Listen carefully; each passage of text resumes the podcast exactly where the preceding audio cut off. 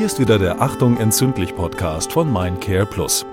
Gemeinsam mit Ulrike und Patricia, den Vorsitzenden des Fachverbands Rheumatologische Fachassistenz e.V. und Rheumapatientin Lynn, haben wir bereits über die Rolle der rheumatologischen Fachassistenz, kurz RFA, nach der Erstdiagnose gesprochen. Und heute werfen wir nochmal einen Blick auf die langfristige Betreuung durch RFAs. Aber zunächst einmal ein herzliches Willkommen an Patricia, Ulrike und Lynn. Hallo. Hallo. Hallo. Hallo.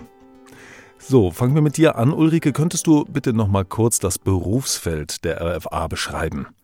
Na klar, vielleicht fange ich einfach mal grundsätzlich bei der Rheumatologie an. Die Krankheitsbilder, die wir in der Rheumatologie sehen, betrifft das ganze Organsystem und es sind äh, ca. 400 Einzeldiagnosen, welche sich ähm, den Stütz- und Bewegungsapparat ähm, betreffen. Das Bindegewebe und die Gefäße können betroffen sein und auch Stoffwechselerkrankungen gehören dazu. Also ein sehr komplexes Bild, was dieser Fachbereich bietet und daher ist auch die Patientenbetreuung auf die Folge- und Begleiterkrankungen nicht außer Acht zu lassen. Da ist es fast selbsterklärend, dass für eine gute Patientenbetreuung das Fachwissen erforderlich ist. Für die Kinder- und Erwachsenenrheumatologie tätigen MFAs und Pflegefachkräfte gibt es daher mittlerweile von der Bundesärztekammer anerkannte berufsbegleitende Weiterbildung zur rheumatologischen Fachassistenz DGRH und BDRH. DGRH ist die Deutsche Gesellschaft für Rheumatologie und BDRH ist der Berufsverband der Rheumatologen. Patricia, hast du Beispiele aus deinem Praxisalltag, die du uns geben kannst? Liebe Ulrike, das mache ich sehr gerne. Wie ich schon beim letzten Mal kurz berichtet habe, bin ich bei uns in der Praxis ähm, mit einer eigenen RFA-Sprechstunde betraut. Die wird bei uns die sogenannte Therapiekontrollsprechstunde genannt. Jeder Patient, der eine neue Therapie hat, kommt einige Wochen nach dem Therapiebeginn zu mir in die Sprechstunde. Und natürlich geht es auch um ganz wichtige Parameter wie Verträglichkeit, Wirkung, Nebenwirkungen der Therapie und die Erfassung der Krankheitsaktivität. Das würde ich so ein bisschen als den strukturellen Teil der Sprechstunde bezeichnen.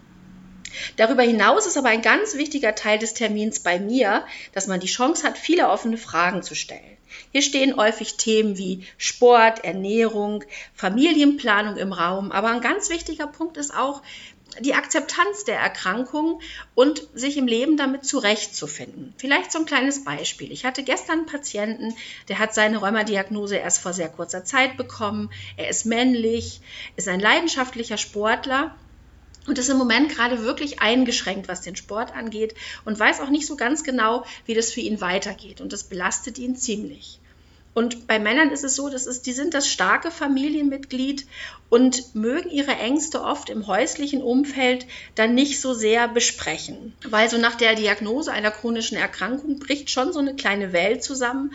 Vor allen Dingen, wenn man vorher vielleicht nie krank war und jetzt etwas hat, was so das ganze Leben bleibt. Und da bin ich natürlich dann in der Rolle, Mut zu machen, aber auch ehrlich zum Patienten zu sein. Das heißt, Therapien in der Rheumatologie sind Dauertherapien und das ist für den Patienten natürlich dann nochmal so schlimm, wenn er etwas vielleicht wirklich lange nehmen muss oder für immer nehmen muss, weil das hat man sich nicht so vorgestellt und schon mal gar nicht, wenn man noch sehr jung ist. Lynn, wie ist es denn bei dir gewesen? Mit wem redest du über deine Rheumaerkrankungen?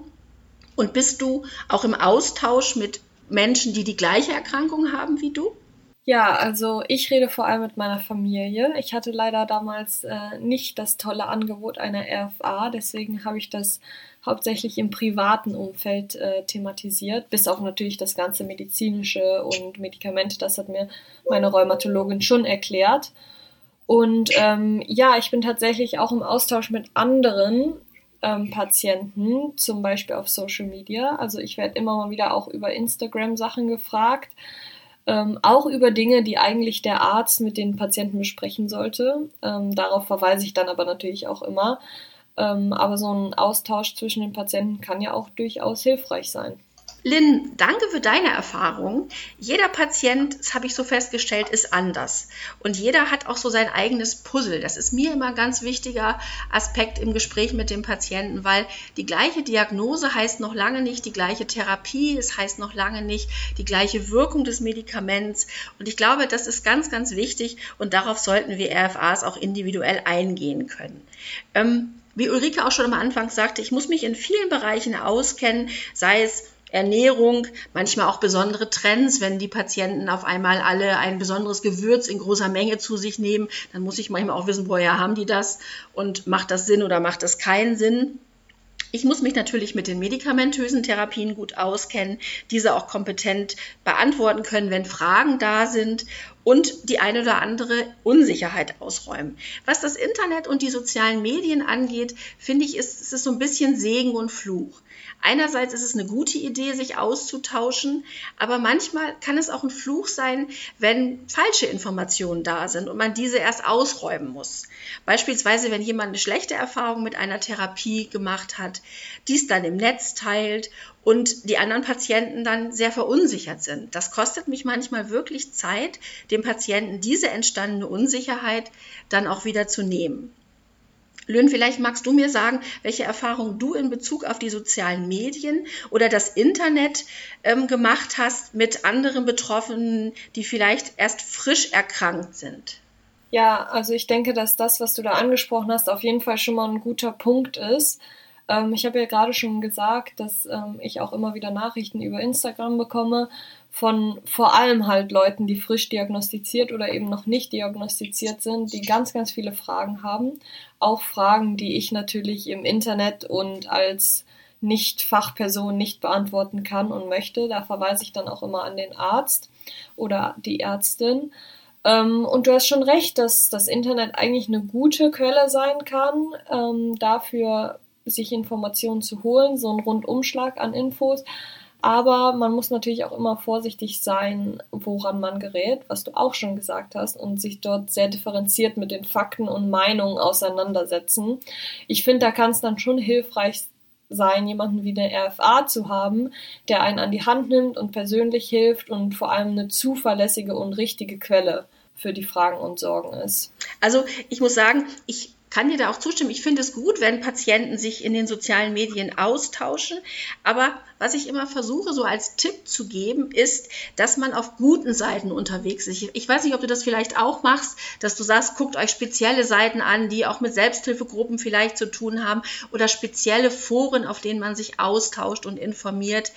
Es gibt ja häufig auch Seiten für junge Patienten, die einfach auch, sage ich mal, ein bisschen der Zeit angepasst sind. Wir haben zum Beispiel eine Patientin, die hat einen eigenen Blog und da merke ich immer, das tut ihr gut auch zu ihrer eigenen Krankheitsbewältigung. Und natürlich hilft sie damit anderen Patienten. Nichtsdestotrotz finde ich wichtig, und das hast du auch schon gesagt, sollte man immer kritisch auf alles schauen, was im Netz ist. Und wir RFAs können da unsere Patienten sicher auch gut unterstützen, indem wir so ein bisschen helfen, so richtig und falsche Aussagen zu sortieren und ja, auch zu erläutern und vielleicht manches richtig zu stellen und manche Ängste zu nehmen. Weil das ist natürlich ein ganz, ganz wichtiger Punkt, dass das, was der Patient liest, ähm, man ihm gut erklären kann. Und ich finde es auch schwierig, wenn ich ihm sagen würde, bitte gucken Sie gar nicht im Internet, weil dann glaubt er, ja, vielleicht steht da was, was ich nicht finden darf. Und deswegen muss man da wirklich so einen guten Mittelweg finden. Also ich glaube, ich habe ein sehr facettenreiches Aufgabengebiet und gerade Patienten, die erst frisch erkrankt sind, da ist es, glaube ich, besonders wichtig, die gut zu betreuen und die auf den richtigen Weg zu bringen und damit natürlich auch, sage ich mal, die Rheumatologen bei uns zu unterstützen. Ulrike, würdest du mir hier zustimmen? Ja, auf jeden Fall. Was ich gerne erwähnen würde, ähm, neben den sozialen Netzwerken gibt es ja nach wie vor die alteingesessenen Selbsthilfeorganisationen ähm, die haben sicherlich auch noch ihren Stellenwert. Ähm, und da es sich ja um chronische Erkrankungen handelt, wie wir das heute schon gesagt haben, und nicht einfach nur um einen Schnupfen, den man wieder los wird, ähm, gibt sicherlich Lebenssituationen von Menschen, ähm, die ja ähnliche Beeinträchtigungen und Erlebnisse haben und die das einfach mal ja loswerden wollen unter ihresgleichen. Ähm, oder vielleicht einfach dann nur mal festzustellen, dass sie halt nicht alleine mit ihrer Erkrankung und einer veränderten Lebensqualität ähm, da sind.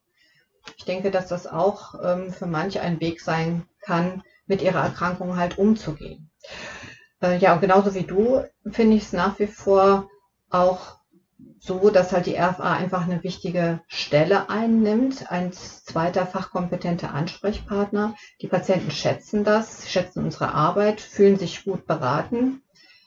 Wir haben ein offenes Ohr, motivieren und nehmen eine gewisse Vermittlerfunktion auch ein zwischen Arzt oder auch den Angehörigen, wenn noch Fragen offen sind oder gewisse Verständnisfragen, dass halt die Angehörigen und auch der Patient diese geänderte Lebenssituation ja noch nicht so richtig einschätzen kann und da noch nicht so gut mit umgehen können, dass wir da im Prinzip so die Vermittlerrolle übernehmen. Was auch gut funktioniert, ähm, wenn man zum Beispiel Patienten, zum Beispiel wenn es Termine für eine Blutabnahme gibt, dass man die Patienten dann äh, mit gleicher Diagnose zusammenbringt. Wenn das halt von der Praxis her räumlich möglich ist, dass man das arrangieren kann und dass so sich die Patienten äh, untereinander austauschen können. Wo das, wenn ich da einmal eingrätschen darf, wo das super klappt, ist auch bei Patienten, die vielleicht nicht aus unserem Land kommen und vielleicht noch nicht ganz die Sprache ganz super sprechen oder vielleicht auch ein bisschen kritisch sind. Und das haben wir öfter schon mal gemacht, dass wir versucht haben, dann Patienten zusammenzubringen, die vielleicht aus dem gleichen Sprachraum kommen, dann in einen Austausch gehen. Und das hat manchmal auch das Vertrauen in Therapien nochmal verbessert. Ja, es ist sicherlich auch eine coole Idee. Und wenn man dann noch Mitarbeiter hat ähm, im eigenen Mitarbeiterstamm, die unterschiedliche Sprachen sprechen, erleichtert das sicherlich auch nochmal. Das heißt, es muss nicht zusätzlich noch ein Dolmetscher mit in die Praxis kommen. Ja, dann gibt's auch noch die Patientenschulungen, die man halt außerhalb der Terminsprechstunde anbieten kann. Und ähm, da kommen dann im Prinzip auch die Patienten mit gleichen Diagnosen zusammen. Und wir als äh, RFA können ja so diesen Patientenmix für diese Patientenschulung auch ganz gut steuern, indem wir vielleicht so gewisse Altersstrukturen dabei berücksichtigen. Ja, und was ich vielleicht noch abschließend sagen möchte, ist, dass es einfach sehr positiv ist für Menschen, die erst im 21. Jahrhundert an Rheuma erkrankt sind. Denn die Wissenschaft ist einfach viel, viel weiter fortgeschritten, als es noch vor 20 Jahren gewesen ist. Wir haben viel mehr Therapiemöglichkeiten und es werden auch immer die Therapieleitlinien mit den Prinzipien und Empfehlungen angepasst. Das heißt durchaus so, dass die Erkrankung zum Stillstand gebracht werden kann, die sogenannte Remission, beziehungsweise von Patientenseite eine tolerierbare, niedrige Krankheitsaktivität erreicht werden kann. Und ähm, ja, so ist es zwar eine chronische Erkrankung, aber dennoch ähm, sehr positiv behaftet, weil wir einfach mittlerweile den Patienten sehr, sehr gut helfen können. Ulrike, vielen Dank für diese abschließenden Worte. Unsere Zeit ist nämlich leider schon wieder um. Und vielen Dank auch an euch, Patricia und Lynn. Rheumatologische Fachassistentinnen spielen wirklich eine wichtige Rolle in der Betreuung von Rheumapatientinnen. Und beim nächsten Mal werden wir uns nochmal im Detail mit dem Thema Krankheitsakzeptanz beschäftigen. Also schaltet wieder ein.